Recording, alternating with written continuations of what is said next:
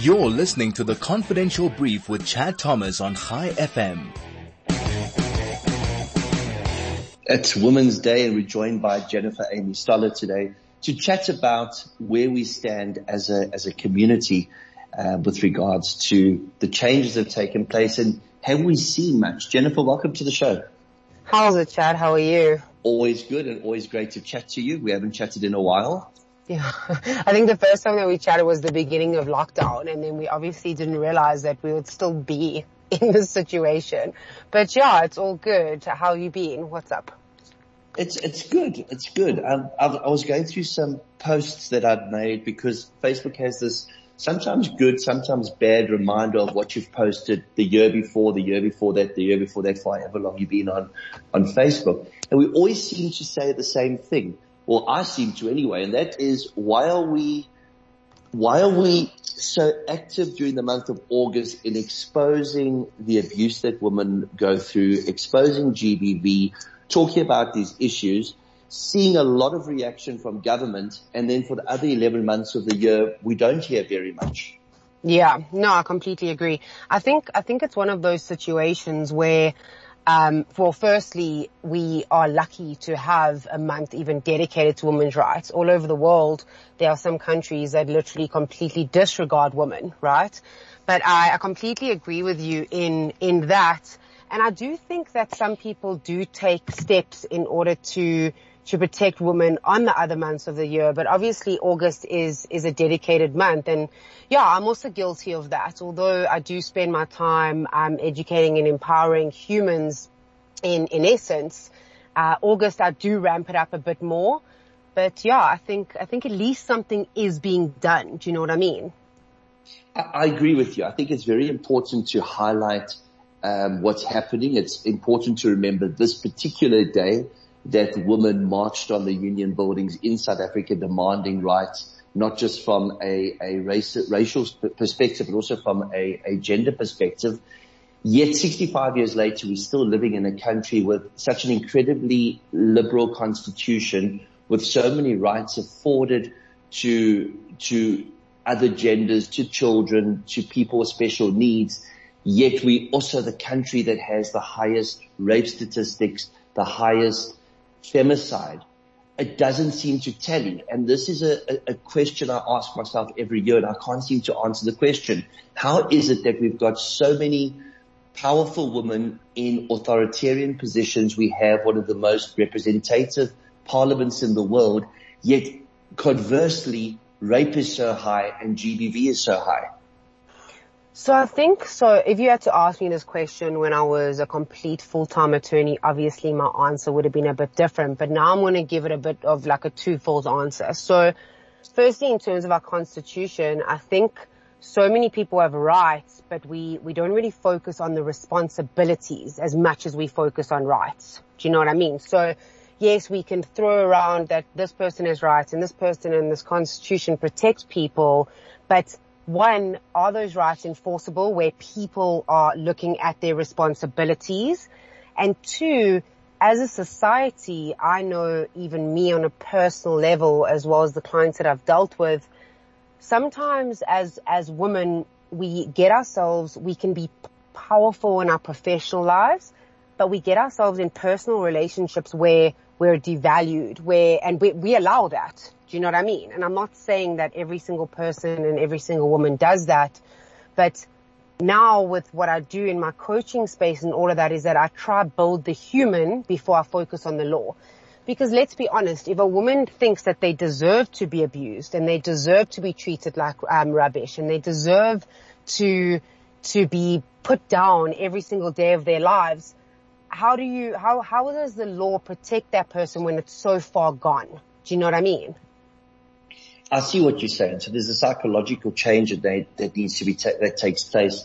And it's not just that we have to be reliant on the authorities and having all these wonderful laws in place and all these organizations that are there to help women, but it's also the woman herself that needs to be able to take a stand.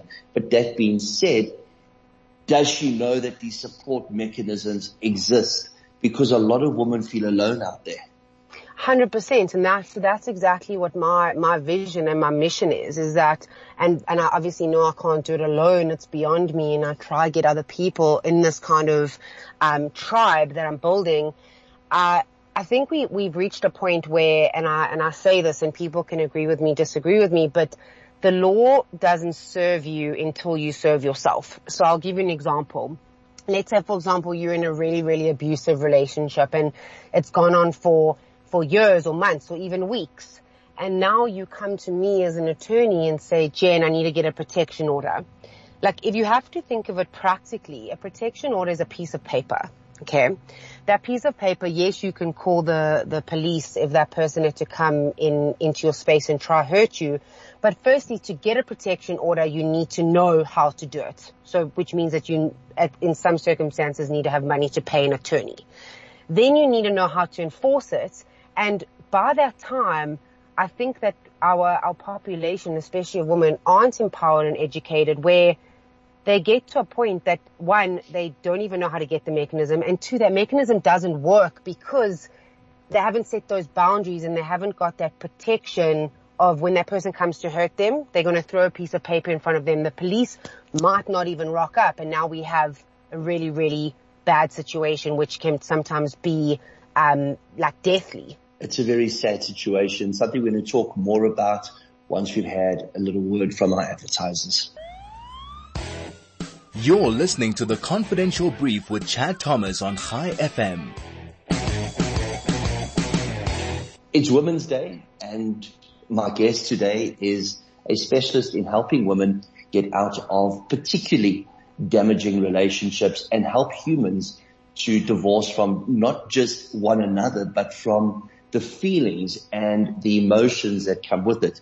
Jennifer Amy Stoler, I've, I've followed a lot of your posts. I've seen what you've had to say regarding helping people remove themselves from situations that are not good for them and it's negative and it's, it's, it's, it's a position a lot of women find themselves in, but they can't extricate themselves from it.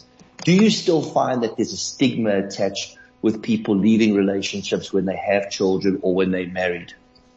Hundred percent, hundred percent. I think, and that's what my, my vision is to change the narrative on divorce, right? So, or even breaking up or leaving. And I, I haven't up until now shared a lot of my own personal journey in that. I've been in very toxic relationships. I've been in very abusive relationships. And if, like, I would look at my own life and see the professional level, like I was an attorney, do you know what I mean? That would fight for people. I still am, but a full-time attorney that would fight for people to protect themselves. And I found myself in that situation. And I started to take a step back and go, if I felt shame when I've been empowered and educated, and if I felt like I was nothing and I, I felt like I wasn't enough, how do people feel that they actually are stuck financially or with children and all of that? So like for me now, I, I show people what to do before the law and I just wanted to, like I wrote down a few tips actually right now because I think it's so valuable for people that are listening that firstly, like three tips on how to avoid massive abuse. So I was in an abusive relationship, but I got out. Do you know what I mean? Like I, although I, I didn't really see the signs in the beginning, but there are signs and the the signs you don't really see because you one love and care about that person, but there are narcissistic traits. And like for me, I try show to show people if anything and kind of break it down. If anything makes you feel less than, if anything makes you feel like you're not enough, generally it is a bit abusive. Do you know what I mean? Um, and then the second one would be reach out Okay. Like as much as like we, the problem is when you're dating someone that's abusive or you with someone that's abusive, generally they convince you that you're the problem, right? Generally you're the one that thinks it needs to change everything. So for anyone that's listening, reach out, even DM me and say, this is what's happening. Is this abuse? Because sometimes you feel like you're going crazy. Like you genuinely feel like you're going crazy. And then the third one would be like get assistance, whether it's from a therapist, whether it's from contacting a hotline. Like you need to be able to, cause sometimes you can actually avoid how bad the abuse gets and getting stuck, but you just have to kind of trust yourself and see wow, this is quite abusive. Let me try get assistance. Because it's very manipulative. I don't know if you've been in that situation before or not, or you've seen it. I've seen it on multiple times. I've seen toxic relationships from both parts. I've seen relationships where people are together merely because they may have children, not realizing they're making it worse for the children. Or there's that financial aspect where a person's become used to a certain way of life, a certain lifestyle, and they're scared to get out of it. And then of course there is the stigma, especially within certain religious communities within the greater community. And that's something I want to touch on with you. Mm. How do people speak out and how do they move on if they've become dependent on the abuser? So I think dependence has different levels. So you get obviously financial dependence, but once again, if if you are financially dependent on someone in a divorce, you can get maintenance. You can do rule 40. There's so many mechanisms that actually allow you to get that person to even pay your legal fees. But what I found is that it's the psychological abuse that is the worst because that allows people to not even explore those avenues. And I think the stigma um, lies with each individual person. Like I'll put it in perspective. I try to show each individual like, like everything else is noise. If you are unhappy and you're being abused and you're being treated like you're nothing and your kids are getting exposed to that or anything that's making you feel like you're less than like a human being and you care about the stigma in a, in a community, I find you're part of the problem. Like, and I know that's going to sound quite harsh, but it's, it's one of those things where you're kind of being a martyr for other people's views. And I don't think that that's fair on you. And I think people that create that stigma, if you think that they probably aren't unhappy in their own personal lives and they're hiding it very well, we're very incorrect. Do you know what I mean? There's no, like, people live very, very double lives and you live one life and it's up to you to break the stigma. I can only do as much as possible. I can say divorce is not bad. It's how you divorce. I can rant and rave, but if people aren't going, hmm, like I actually agree and I'm going to take action to protect myself and my kids, uh, what I'm trying to preach, it becomes a bit redundant. Do you know what I mean? Because it's not actually helping people if they're not willing to stand up for themselves. Very true and very, very wise words. I play this song every year, um, ever since it came out. It may seem very cliched. You're listening to the Confidential Brief with Chad Thomas on Chai FM. So today we're not talking corruption. We're talking all about Women's Day and joining us intermittently because, you know, if one looks at the state of technology, we still have issues and we are broadcasting remotely. But joining us intermittently is Jennifer Amy Stoler, well-known attorney from Johannesburg. Jennifer, welcome back. Thanks. Thank you. Honestly, technology hates me so much. Like that, my Mac never, ever, ever, um, stalls, but I think because I'm sitting in the car and it's like 7,000 degrees. I just gave up. you know, it's been difficult since March last year. We, we have been broadcasting remotely and I was so used to sitting in a studio where Craig, our, our studio engineer has got everything lined up perfectly and you can take cues from him and now having to learn all of this 18 months down the line, still battling, still finding it hard, still learning the tricks of the trade. This afternoon's going to be even worse because I'm hosting the afternoon drive and there there's all these different facilities that you have to have opened up that you look at. There's the traffic report. Oh, there's the report from the guests. There's, it's, it's, it's, it's absolutely madness, but don't worry. We have this on a regular basis. So I wanted to ask you this, and this is the last bit of the, of the interview for today.